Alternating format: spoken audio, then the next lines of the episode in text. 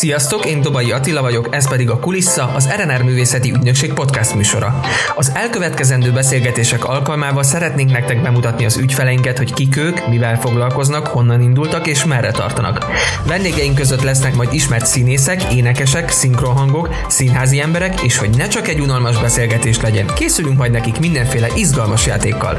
Tartsatok velünk a következő közel egy órában! A mai vendégem Hagen Imre színész, énekes, műsorvezető, szinkronszínész, dalszövegíró, költő, ceremóniamester. Szia, Azt a kutyafáját. Köszönöm, hogy itt lehetek, szervusztok. Köszöntelek a műsorban. Hát ahogy mondani szokták, ez a szám még gombócból is sok. Kihagytam valamit? A helyzet az, hogy én azt szoktam erre mondani, hogy nekem már az óviban is oktogon volt a jelem, tehát annyi oldalon Aha. van, de ebben semmiféle nagy képviség nincs. Engem ezek tényleg érdekelnek, uh-huh. és minden, amivel foglalkozom, az mind azt gondolom, hogy egy ilyen, úgy, úgy szokták mondani, hogy önazonos dolog. Tehát nem fogok, balettáncos például nem szeretnék lenni, sokakat megkímélve, és helikoptert sem vezettem még, és nem is fogok, mert lehet, hogy esetleg egyes városrészek látnak ennek kárát. Viszont azok, amik, amikbe így belefogok, azok azokban én jól érzem magam, és azt gondolom, hogy, hogy tudok benne jó lenni. Remélem. Értem. A későbbiekben majd egy picit minden szakmára ki fogunk térni, mert kíváncsi vagyok, hogy hogy jöttek ezek a te életedbe, de most az elején arra vagyok kíváncsi, hogy a te életutat honnan indult. Mi volt az első olyan művészeti ág, ami megfogott téged gyerekkorodban? Hát 1970. október 13-án felsírtam Igen. valamikor hajnalban, onnan indult a történet. Um, az óvodában folyamatosan szavaltam, meg uh-huh. állandóan szerepeltem, tehát hogyha már visszamegyünk az időben, de én nem művész családból származom, és nem is voltak olyanok a körülmények a, az én családomban, a szűk és tágabb családomban, hogy, hogy akár csak remélni tudtam volna, hogy erre a pályára kerülök. De aztán az első lépés az az volt, amikor én este jártam gimibe. És jött egy gondolat, édesanyám a Magyar Rádió és Televízió óvodájában dolgozott, és ez közel volt a Pannonia Filmstúdióhoz, és gyakorlatilag én nekem, bár fogalmam nem volt, hogy ott mi hogy zajlik, de tudtam, hogy hol van. Uh-huh, és akkor felültem a hévre, akkor éppen Csepelen laktunk, mert én elhatároztam, hogy hatodik haszakad én szinkronizálni fogok. És elmentem a pannoniához, fölmentem a hosszú lépcsőn, intettem a portásnak, hogy jó napot, és a, a világ legtermészetesebb dolgán bementem az épületbe. Kérdezte, hova megyek, mondom, szinkronizálni. Ja, jó, menjél csak. Bolyongtam a folyosón, percekig tök üres volt az épület, és egyszer csak jött szembe Tomasevic Zorka, akiről nekem fogalmam nem volt, hogy ő kicsoda. Nyilván a nevét ismertem, de nem tudtam, hogy ő az. És kérdezte, hogy hát te ki vagy? És én megmondtam, hogy hát eléggé. De mit csinálsz itt? Hova jöttél? Nem jöttem szinkronizálni. Mit csinálni? És ebben a hangsúlyban gyakorlatilag minden benne volt, tök egyértelmű volt számomra, hogy egy olyan ember áll velem szemben, aki ha én szinkronizálni jöttem, akkor tudnia kéne, uh-huh, hogy ki vagyok. Uh-huh. Tehát lebuktam. És erre mondta, hogy na gyere csak velem, és bevitt egy ajtón, és mondta, hogy mondja, figyeljetek csak ide, itt ez a kisrác, ez baromi talpra esett. Szerintem írjátok fel az elérhetőségeit. Akkor még nem volt mobiltelefon, még semmi ilyesmi, lettem 21-2 éves, és távirat jött, és hívtak. És akkor egyszer csak ott álltam Dobránszki Zoli bácsi mellett, és mondta, hogy fiacskám, te milyen tehetséges vagy. És akkor néztem rá, hogy Jézusom, hát ez nagyon jó, ez nekem nagyon tetszik. Pici kis munka, de jó lesz. És hát természetesen, ahogy az lenni szokott, itt véget is ért a karrierem, a szinkron karrierem, mert hogy, mert, hogy nem, volt igen, egy villámgyors egynapos karrier volt, ugyanis amikor engem kerestek, akkor én soha nem értem rá. Uh-huh, uh-huh. Ugyanis ez időtájt a, a Bojtorján zenekarnak voltam a ródja. Uh-huh például. És akkor folyton úton voltam, meg mindenféle munkákat végeztem, és mondtam, hogy hát én délután öt után ráérek. Na most ezzel aláírtam a halálos ítéletemet, de aztán elvégeztem egy újságíróiskolát, azon keresztül elkezdtem rádiózni, és egy Diáksziget, akkor még úgy hívták, akkor még nem, nem, nem, nem csak a Sziget Fesztivál, hanem a Diáksziget, ott műsort vezettem, és emlékszem, hogy pont a Queen-nek a Don't Stop Me Now című dalát uh-huh, üvöltöztem uh-huh. a színpadon, amikor lejöttem, és azt mondja nekem egy Judy nevű lányot hátul, akit életemben először láttam, hogy te figyelj, te nem szoktál szinkronizálni? Mondom, nem. Szóval miért nem akarsz? Mondom, nem hülyeskedj, ez így megy. Azért nem így megy, de szerintem neked tök jó hangod van, tök jól beszélsz, menj be a ma filmbe, és mondd meg a Kosztola TV-nek, hogy én küldtelek.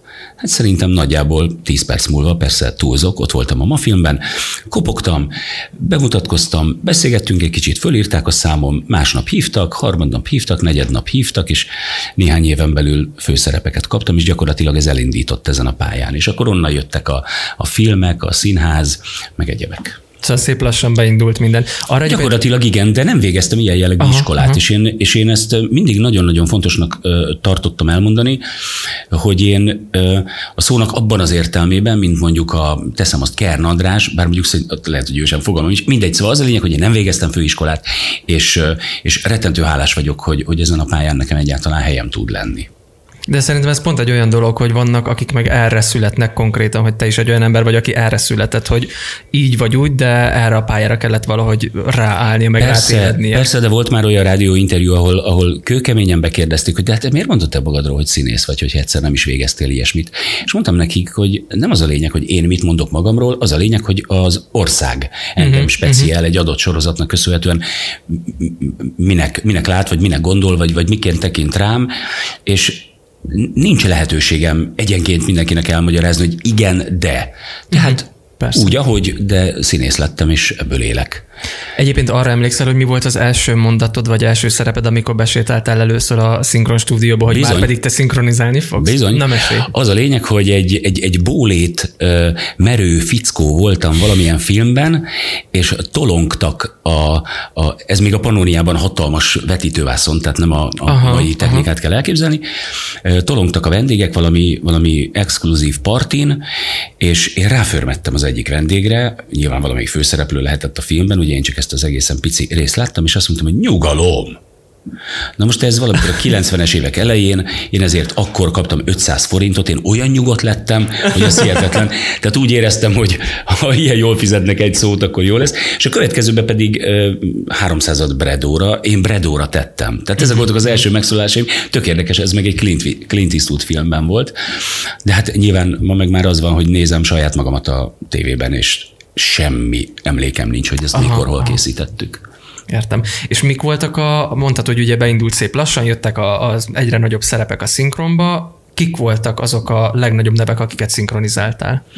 Ha jól tudom, akkor van itt Bruce Willis is. Hát képzeld el, az van, hogy én Nagyváradon szinkronizáltam, Nagyváradon is szinkronizáltam, és én ott voltam Tommy Lee Jones, Nicolas Cage, Bruce uh-huh, Willis, uh-huh. sőt, Bruce Willis itt voltam Pesten egy, egy adott filmben, tehát, tehát történtek már velem ilyenek, de én rengeteg dokumentumfilmet is csináltam, meg, meg um, rengeteg természetfilmet narráltam, narrálni nagyon szeretek, tehát nem csak hangalá mondani egy-egy mondatokat, hanem azt, amikor, amikor én vagyok az, aki gyakorlatilag egy, egy mondhatom azt szép magyar szóval, hogy feelinget ad igen, ennek, igen. A, ennek a filmnek. Tehát én, én nagyon szeretem a hangolámondásokat is, és a filmeket is.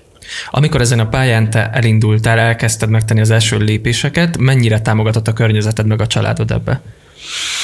Hű, hát ez egy jó kérdés. Um, Inkább azt mondanám, hogy nem, nem gördítettek akadályt az elé, amit csináltam. Most így visszatekintve az elmúlt x évtizedre, én inkább azt mondom, hogy így hagyták. Uh-huh. Tehát nem. A, a, a segítség, mint olyan, az, tehát én, én szerintem mindegy. Szóval ebbe jobb, ha nem is megyünk bele, így vannak, vannak sérelmeim ezzel kapcsolatban, de, de például édesanyám, aki akkor még élt, ő mérhetetlenül büszke volt rám minden egyes mondatért. Uh-huh, uh-huh, értem. Egyszer egy interjúban azt mondtad nemrég, hogy egy igazi túlélő vagy. Nem tudom, hogy ez mennyire uh, nehéz téma neked, vagy mennyire szeretnél erről beszélni. Itt ugye egy daganatos megbetegedésről van szó. Csupán két kérdésem lenne ezzel kapcsolatban, hogy mi volt az, amit téged átsegített ezen az időszakon? Hát azon túl, hogy a, hogy a családom mellettem állt, azon túl azt gondolom, hogy a legfontosabb az volt, hogy én eleve nem gondoltam, hogy beteg vagyok. Uh-huh. Ennek van egy nagyon érdekes magyarázata. Volt a, fel volt dagadva az egyik nyirokcsomóm, egy ilyen sárga barack méretű cucca nyakamon, és ezzel kapcsolatban jöttek különböző vizsgálatok. És azt mondta az orvos, hogy hát ez az áttét. És akkor most meg kéne keresni a primer daganatot. És mondtam, hogy jó, keressük meg. És akkor voltak ilyen PET-CT, meg ilyen furcsa nevű vizsgálatok, és nem találták.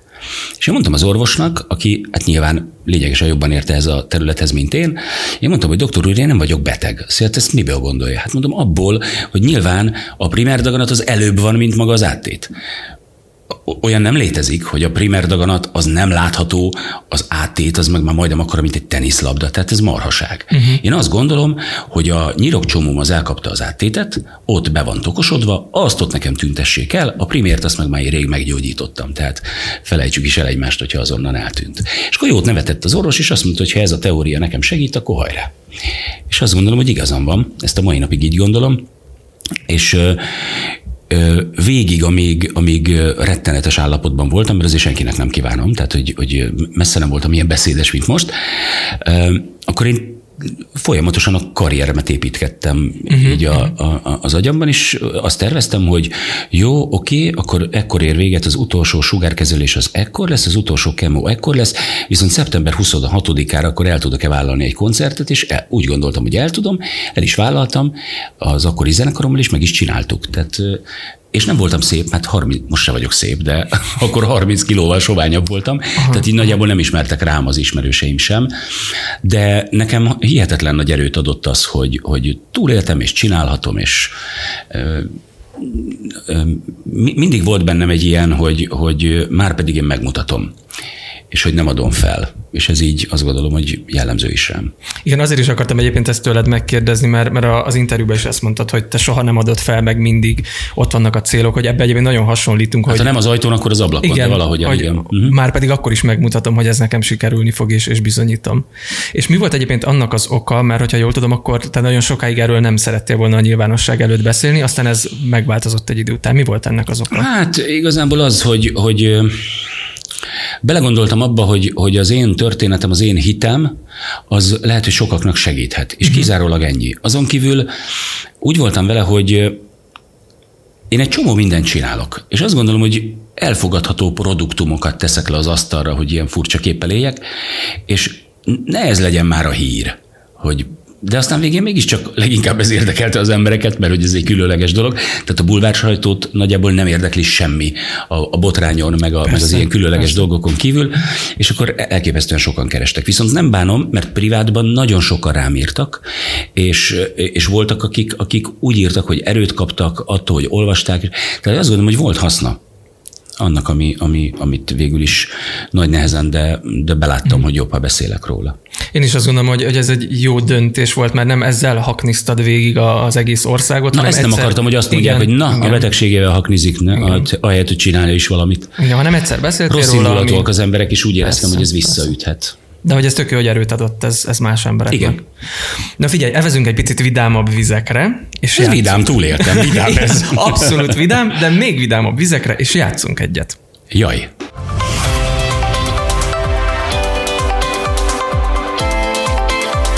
Következik a játék, és az első játékunk az a vagy-vagy játék lesz. Mindig kettő dolgot fogok neked mondani, és gondolkodás nélkül rá kell vágnod azt, amit először a te tudatalattit sugal.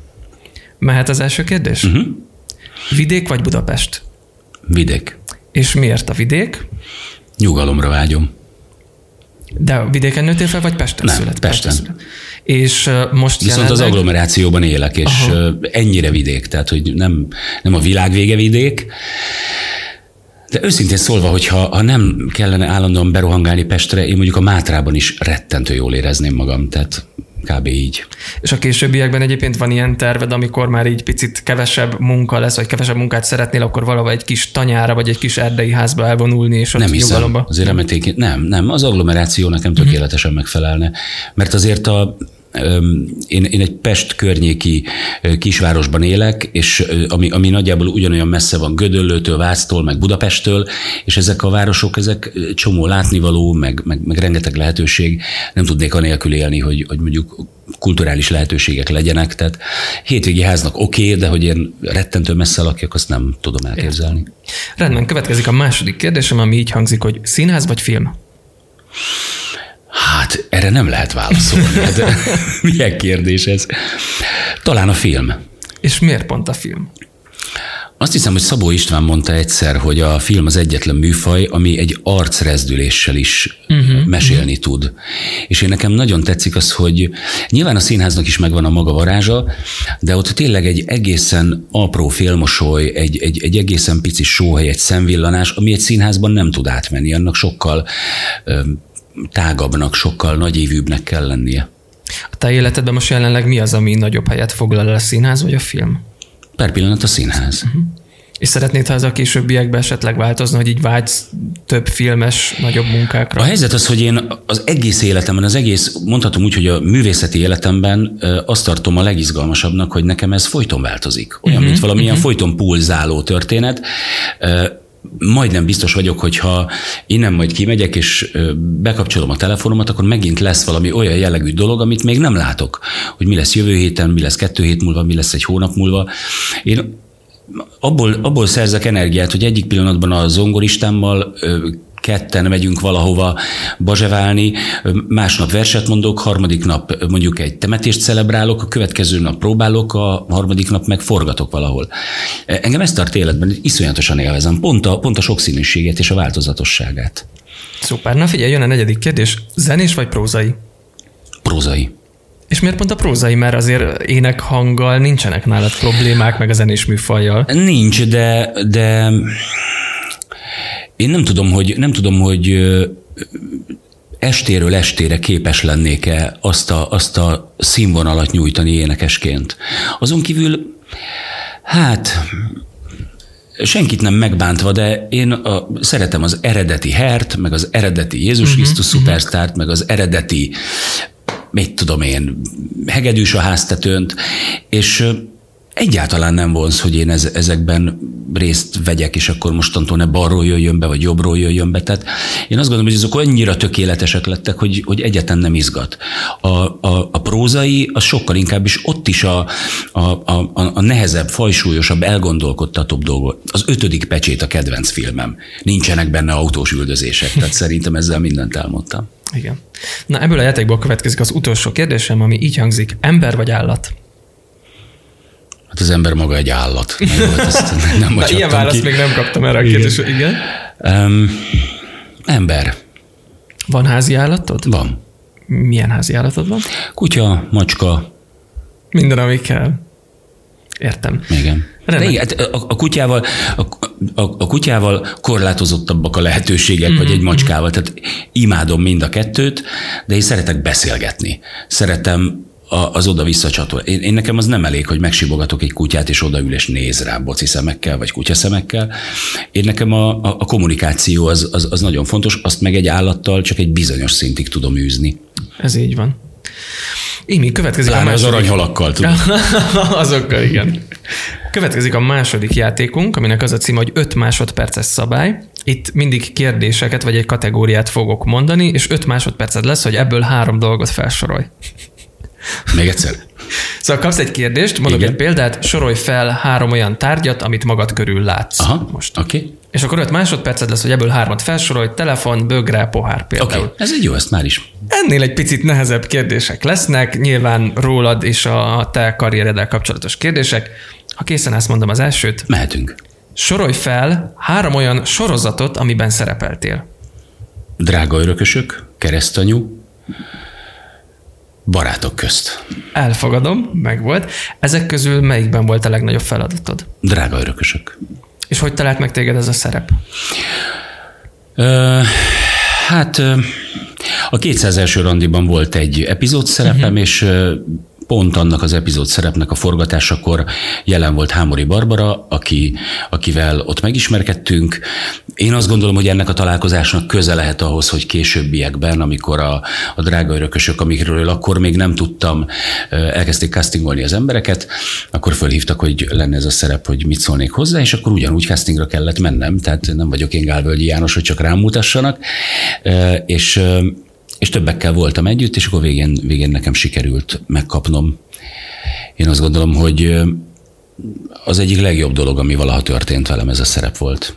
Igen, mert hogyha jól emlékszem, akkor te voltál a polgármester, ugye? Hát az eredetileg polgármesternek uh-huh. indult, de végül egy olyan, olyan sokszínű és mindent, mindent megtapasztaló és mindent végül valahogy túlélő karakter volt, hogy szerintem a legizgalmasabb csávó volt, mert nem azért, mert én csináltam, de, de nagyon örülök, hogy én lehettem az, mert tényleg én voltam ott minden. Uh-huh. Az élet császárától a börtöntöltelékig.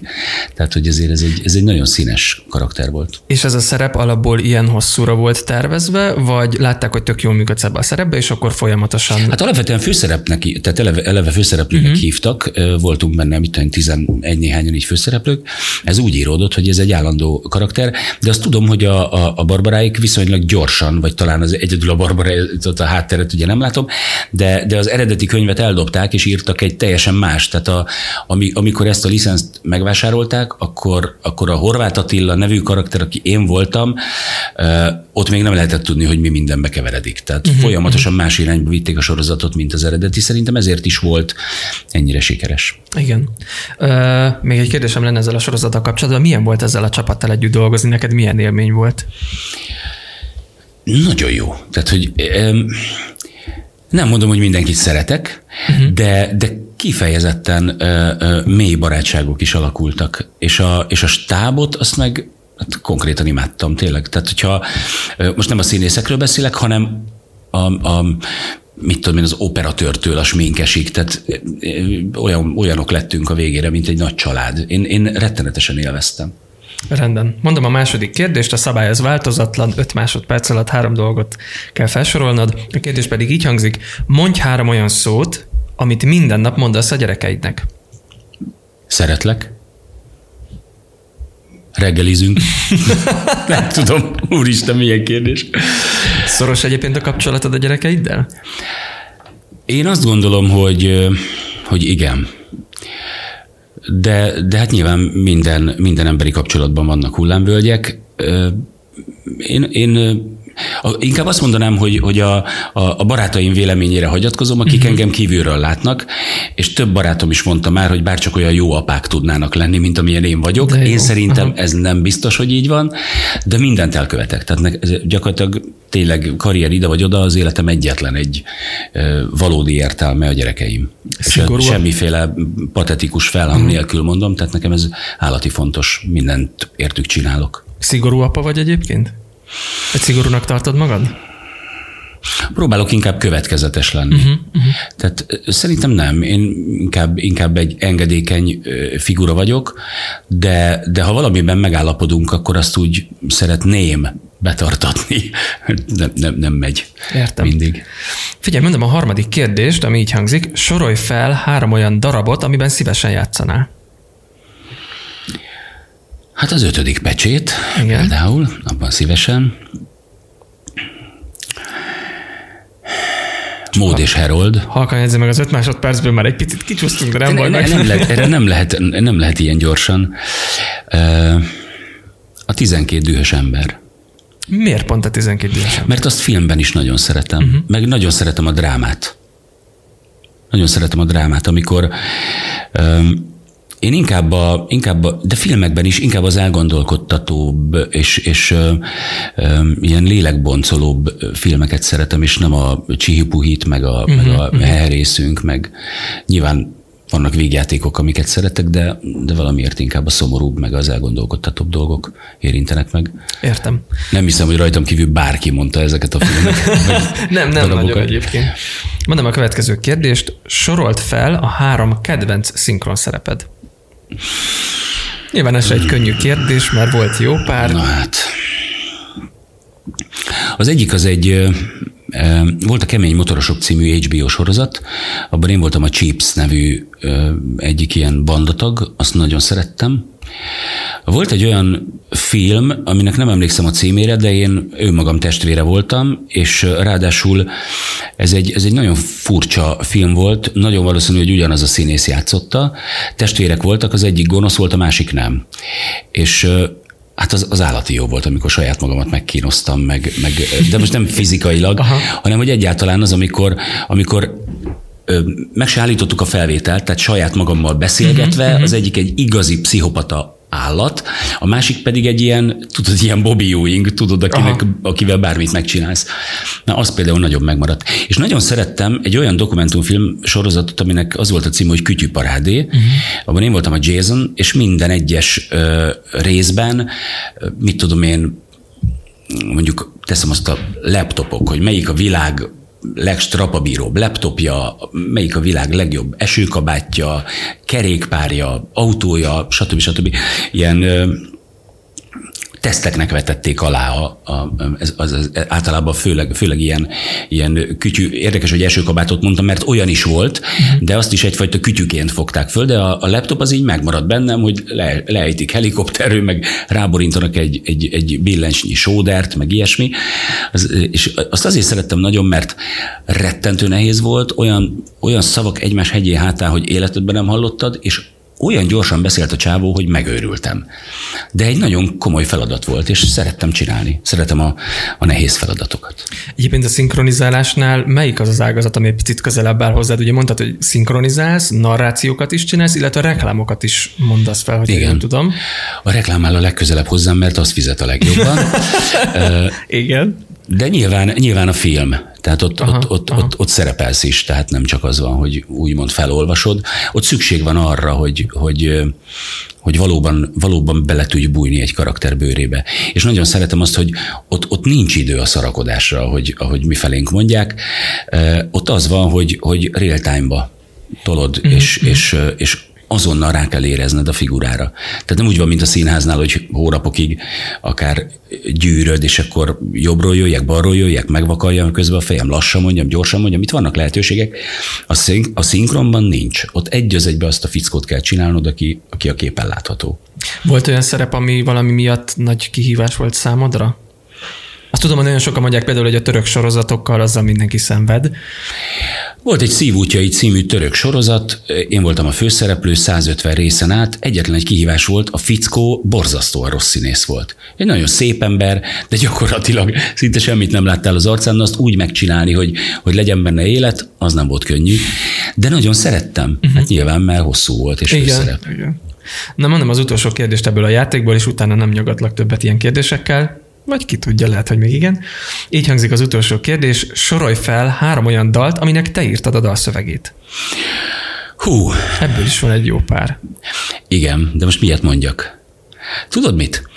Ö, olyat mondok, ami még nem is publikus, jó? Hallgatlak. Megírtam a Sorry Seems to be the Hardest Word című Elton John dalnak a magyar szövegét, engedélyt is kaptam rá, és éppen forgatom a videoklipjét. Ez az egyik. A másik, írtam egy nem mondom meg, hogy kivel, közösen, egy hazai sztárral, az egyik legjobb magyar énekessel közösen írtam egy Stex Love and Sex című duettdalt, ez nagyon nagy duranás lesz. Férfi vagy Ezt nő? sem lehet, férfi, uh-huh. ezt sem lehet még hallani. És és a legnagyobb kedvencem az Édes Kislányom című dalom, ami viszont megtalálható a, a, a közösségi médiában, ha lehet ilyet mondani, vagy lehet. Videó nyugodtan. megosztó, igen, ez, ez a helyes kifejezés. Édes kislányom, ez egy saját szerzemény, és ezt a, a, a kislányomnak írtam gyakorlatilag. De azért nyugtass meg, hogy ezek a meglepetés, a duett, meg a, a másik dal, amit mondtál a közeljövőben, azért napvilágot fognak látni. Um, Várhatóan április 1-én megjelenik a verses kötetem, uh-huh. illetve nem várhatóan biztos. Május 8-án tervezzük, hogy megjelenik az első lemezem, amin feldolgozás dalok vannak, nagy slágerek. Ezek közül egy külföldi van, az Elton John, a többi hazai sláger az én értelmezésemben. Gyakorlatilag ilyen minimál akusztik, zongora mindig van, és esetleg van mellé egy cselló, egy szájharmonika, de ilyen nagyon minimál. Nagyon érdekes hangvételben. A tervezett címe az, hogy Filléres emlékeim, és ebből akár, akkor már lehet is tudni, hogy a Bródi János Filléres emlékeim című dala rajta van. Illetve a Stex Levensex című lemez, aminek ugye ezt a, ezt a címet szánom neki, az ősszel jön ki. Uh-huh. Ahogy a műsor elején említettem, hogy majd picit kitérünk minden egyes szakmára. Ha már említetted a verses kötetet, akkor szerintem kezdjük a, a költészettel. Ez hogy jött a te életedbe? Fogalmam sincs. Egyszer csak jött egy ihlet, és elkezdtél verseket írni? Igen, igen, és nagyon-nagyon sok, ugye dalszövegeket írok, verseket írok, és a, a kötetemnek eleve az lesz a cím, hogy Szélvi Harmónia, amiből lehet tudni, hogy aki engem ismer, tehát én ilyen, ilyen folyamatosan szójátékokkal operálok, de a verseimben azért nem, nem, nem ez a, a mérvadó. Nagyon büszke vagyok arra, hogy most anélkül, hogy itt idéznék magamtól, mert, mert sem ízlésesnek nem tartom, sem ö, ö, alkalomszerűnek. Szentpéteri Nagy Rihárd, alkotmányjogász és költőbarátom, Péter Figergely, író, nyilván nem kell őket bemutatni senkinek, illetve Gerendás Péter, akik ajánlót írtak a, a verses kötetemhez. És hát azt kell, hogy mondjam, hogy nem tudom őket elolvasni elérzékenyülés nélkül. Uh-huh. Annyira, annyira nagyra tartják, amit csinálok, és még a mai napig nem hiszem el igazán, hogy, hogy ez most így megtörténik velem, de, de nagyon várom a fogadtatását a kötetnek, hiszen nagyjából senkit nem érdekelnek a versek Magyarországon, ezért is adjuk ki április 1-én, és akkor lesz a kötet bemutató, mert csak a bolondok írnak, és a bolondok olvasnak verseket. Milyen szépen összefűztétek ezt. Egyébként milyen típusú verseket fog ez a kötet tartalmazni, amiből remélem majd mi is kapunk egy dedikált példát. Természetesen, de nem, nem, nem, nem tudom meghatározni, mert, mert annyiféle van. Ö, és hát nem, nem tudom, idézni nem tudok egyikőjüktől sem, de pont az a lényeg, hogy nem lehet meghatározni a műfaját. Tehát nem gyerekverseket írok, vagy nem csak uh-huh. szerelmes verseket írok. De talán a Péter Figyergely írta, hogy, hogy ugyanannyira megtalálható benne a, a, a romantika, meg a politikum, meg a humor, ugy, ugyanolyan arányban. Tehát egy ilyen szerintem olyan, mint én. Tehát ilyen nagyon sokszínű uh-huh. igazából ez a kötet is. Na hát kíváncsian várjuk akkor a verses kötetet. 58 vers lesz benne. Ez lett volna a következő kérdés. De csak azért, mert 5 8-án született a lányom, és ki kellett találnom valami frappáns mennyiséget, Értem. és ezzel tudtam. Ez, ezért 58. Szóval mindennek megvan a miértje. Hát okay. meg ez az első kötet, azért én bízom benne, hogy lesz még, hiszen versem az van bőven. Reméljük. Na figyelj, szinkronról már nagyon sokat beszéltünk, viszont a színészetről még nem nagyon esett szó olyan téren, hogy mikor indult el a te színészi karriered olyan értelemben, hogy mi volt az első előadás, amiben szerepel szerepeltél, amikor először színpadra álltál? Kérlek szépen Kárpáti Levente, talán ö, ö, tudják a hallgatók, hogy kiről van szó, remek színész kollégám, rengeteget szinkronizálunk együtt. Neki volt egy kis társulat, és abban volt egy aprócska szerepem, idestova 15 évvel ezelőtt. Aztán tartottam egy ilyen laza 15 éves szünetet ebben a tekintetben, hiszen annyit foglalkoztam mással, ö, és nem is igazán ambicionáltam a színházat, mint olyat. Tehát nekem rengeteg dolgom volt szinkronban, közben jöttek az ilyen-olyan filmek, és rengeteg rendezvényen dolgoztam a zenekarommal, visorvezető vezetőként úgy voltam vele, hogy meg se kíséreltem ilyen irányba vinni az életemet, és magától meg senki nem hívott föl, mert nem volt különösebb előéletem ezen a pályán. Most viszont egy, egy ö, hát nagyjából öt nap múlva premier, és pont egy főszerep, tehát így nagyon. Uh-huh. Most, most, meg, most meg többet próbálok, mint amennyit szinkronizálok. Na, ez, ez azért érdekes, hogy amit mondtál egyébként, hogy, hogy néha hogy az arányok változnak, hogy most például a, a próba meg a színház az, az nagyobb időt tölt ki az életedből. De egyébként még említetted most a, a mondanóban az éneklést, meg a dalírást is. Hogy jönnek neked például a dalírások, hogy mindig megvan a fejedben, hogy nem tudom, havonta írjak egy dalszöveget, vagy mindig úgy ülsz le dalszöveget írni, hogy jön egy ihlet, és akkor na most. Hát vagy, ha, vagy ha felkérnek rá, tehát uh-huh. vagy ha felkérnek rá, hogy akkor itt van ez a zene, erre, erre kéne írni valamit, vagy, vagy, vagy, amikor, vagy amikor úgy érzem, hogy van valamilyen mondani való. Kicsit nehéz, mert én nem zongorázom, nem gitározom, tehát én, én, én ezeket más segítségen nélkül nem tudom rögzíteni. Azt kell, hogy mondjam, hogy az alkalom szüli a tolvajt. Tehát, ha van rá lehetőség, akkor, akkor, akkor, akkor csinálom. És amikor kapsz egy zenét, hogy tessék, itt van egy zene, erre írjál valamit, mi az első lépés, amit megteszel ilyenkor? Hogy fogsz neki egy ilyen feladatnak? Hát úgy, hogy először memorizálom a dallamot, meg a, meg, meg a, meg a ritmusát egyáltalán a, a, a hangulatot mindenképpen valahogy magamba kell, hogy szívjam, hogy, hogy mit tudom én, hogy, hogy el tudjak indulni valamilyen úton. Tehát most ez egy szomorú vagy egy vidám dal, gyors vagy lassú, uh-huh, uh-huh. Milyen, milyen, milyen hangulata van.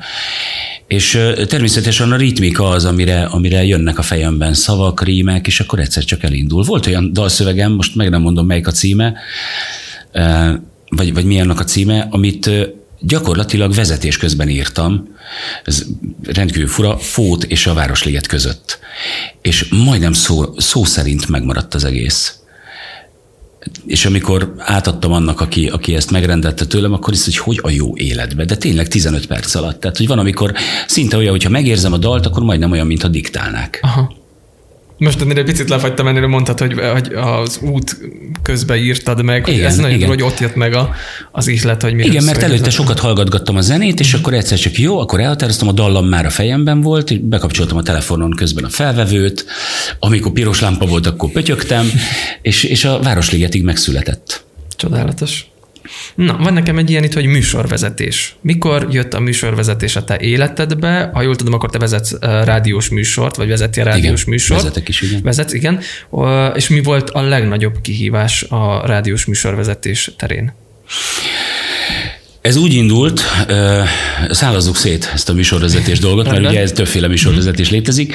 Én újságíróként végeztem, és egy rendezvényen az egyik barátom állt a színpadon, félrészeg állapotban, a saját születésnapján, és egy karaoke műsort vezetett, és folyamatosan ontotta magából a, a, a, a szófordulatokat, meg, meg hát egyáltalán meg tudott szólalni emberek előtt, és mondtam neki, hogy én azért alapvetően nem vagyok egy gátlásos ember, de én akkor még nem gondoltam, hogy én nekem ehhez nem hogy képességem, hanem egyetlen kedvem van hozzá. És mondtam neki, hogy te figyelj, mert ez, te, te hogy a jó életbe tudsz ennyi hülyeséget összehordani séróból uh-huh, vadidegen uh-huh. emberek előtt, és mondta, hogy ne hülyeskedj már, ezt simán megcsinálod. Figyelj, Gyurikám, gyere csak ide, Gyuri, figyelj, itt van az imi barátom, ő tök jó műsorvezető lenne, nem kell egy műsorvezető? Mondom, te hülye vagy? Mi, mi, miről beszélsz?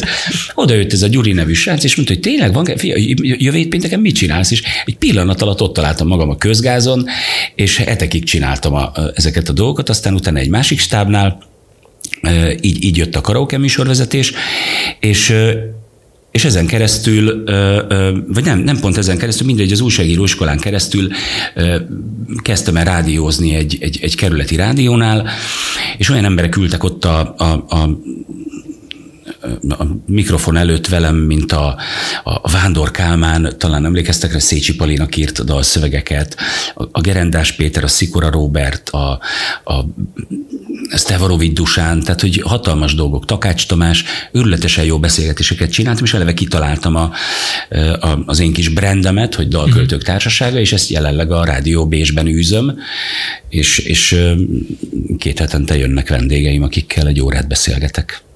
A következő szakma, amire rá fogunk térni, ez a ceremónia mesterkedés.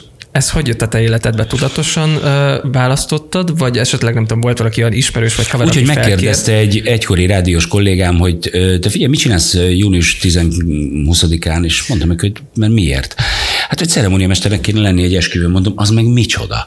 Hát ez olyas, mint a vőfé, csak hogy nem azt csinál meg ízle, de mindegy, hát simán megoldod. De egyébként hogy vagy? Tehát így nagyjából egy mhm, instrukciót kaptam.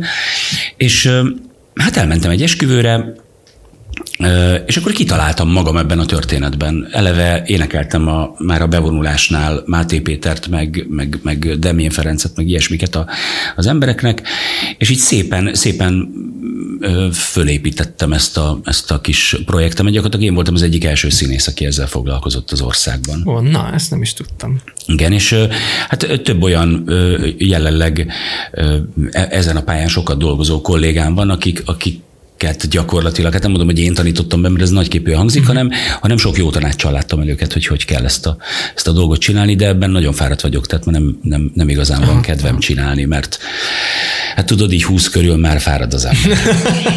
Persze. Na, de mindezek mellett uh, rengeteg dolgot felsoroltál, mert foglalkozol. Hol van helye a, a családnak? Mert a social oldalainkon futó színész portré sorozatunkban azt mondtad, hogy a gyerekeid érte tűzbe mennie. Hát ez így van. Így van. Um, Alapvetően szabadúszó vagyok, uh-huh. tehát a hol van helye, ezt gondolom ilyen idő igen, faktort igen, kérdezünk, igen. hogy akkor hol, hol van erre idő. Én, ha csak annyit tudok csinálni, hogy reggel elviszem iskolába egyiküket legalább, az, az, az, már, az már valami. De egyébként szerintem én nagy valószínűséggel több időt töltöttem el az életükben, mint, mint nagyon sok apa, aki, uh-huh, aki mondjuk uh-huh. nem ezen a pályán van. Tehát én, én mindig törekedtem arra, hogy sok időt töltsünk el együtt. Vittem magammal őket forgatásra, koncertre, mit tudom én, szabaduló szobába a lányomat, meg a barátnőit, tehát hogy én ilyen mindenre rávehető figura voltam mindig, meg vagyok is. ha erre a pályára szeretnének tévedni, támogatnád őket, vagy lebeszélnéd róla őket? Egyik sem. Tehát én azt gondolom, nekem az a leges legfontosabb, a kisfiam teniszező akar lenni. Uh-huh. Na most nálunk Szent Istvánig visszavezethetően egyetlen sportoló sincs, tehát kötve hiszem, hogy, hogy, hogy lenne ennek ilyen alapja. Ha a fiam teniszező akar lenni, akkor, akkor én abban fogom támogatni, ha holnap azt mondja, hogy mit hogy hídépítő, akkor meg abban. Mm. Tehát, hogy, és ha aztán mégsem, akkor meg mégsem. Tehát én inkább úgy, úgy működöm, hogy, hogy, hogy, hogy tehát én nem, nekem nincsenek ilyen elvárásaim, hogy orvost akarok a gyerekemből faragni, vagy hogy semmiképpen ne legyél színész. A színész akar lenni, legyen. Ha meg nem, akkor nem.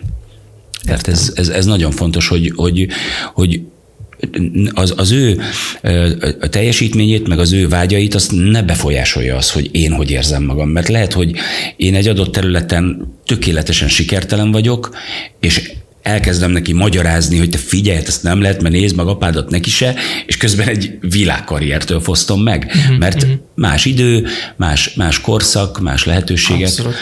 Én, én inkább arra hegyezném ki ezt, hogy amit ő akar, abban fogom támogatni mindkettőt. Nagyon helyes. Amennyire tudom.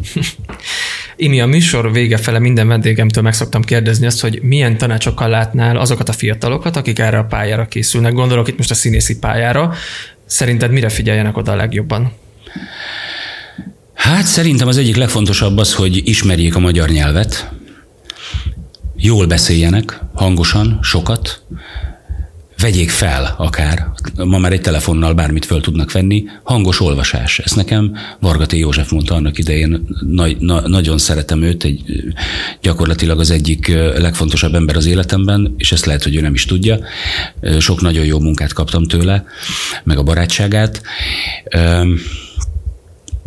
És ő, ő mondta azt, hogy, a, hogy a, ennek az egésznek a legfontosabb, egyik legfontosabb eleme a hangos olvasás és hogy értsük a nyelvet. Most például Petőfi a Helység Kalapácsa című művét visszük színpadra a Gergely Teáterrel, és hát az egy korabeli szöveg. Uh-huh. Könyörgöm, ott meg kell fejteni a mondatokat, hogy mi a jó életet akart mondani, mert tök más szavakat használtak akkoriban, meg más sorrendben, meg és hogyha megérted, hogy Petőfi mit akart mondani, és nem csak elhadarod, akkor az jó. És egyébként én azt gondolom, hogy tele van az ország funkcionális analfabétákkal, akik el tudnak olvasni egy adott szöveget, de nem értik, hogy az micsoda. Hogyha ez nincs meg egy embernél, akkor nem menjen erre a pályára, szerintem. Tehát a legfontosabb a, a nyelvismerete. Értem. És a, ja, bár... és a ritmus érzék, bocsánat. Igen, az fontos, az mindenki. És fontos. itt nem a táncra utalok, Igen, hanem egyáltalán Igen. nyelvritmusa. Mm. A pár nap múlva következő bemutató, utána a verses kötet és a lemez megjelenés utánra milyen terveid vannak? Remélem minél többet fogok forgatni, erről nem akarok többet beszélni, és hát szerintem agyon turnézzuk magunkat a helység kalapácsával, ez biztos. Ezen kívül Hát, akkor, hogyha kijön a lemezem, akkor terveim szerint azzal is minél több helyre eljutok, és ezeket a, az egyszáz zongorás estjeimet, ezeket minél több helyre szeretném az országba eljuttatni. Ez a cél. Így legyen. Mi nagyon várjuk a verses kötetet, amit ígértél dedikálva, és nagyon szépen köszönjük, hogy a vendégünk volt. Én köszönöm, hogy meghívtatok. Szevasztok! Köszönöm, hogy minket hallgattatok. Ez volt a Kulissa, az RNR Művészeti Ügynökség podcast műsora. Én Dobai Attila voltam, vigyázzatok magatokra, és szép napot mindenkinek!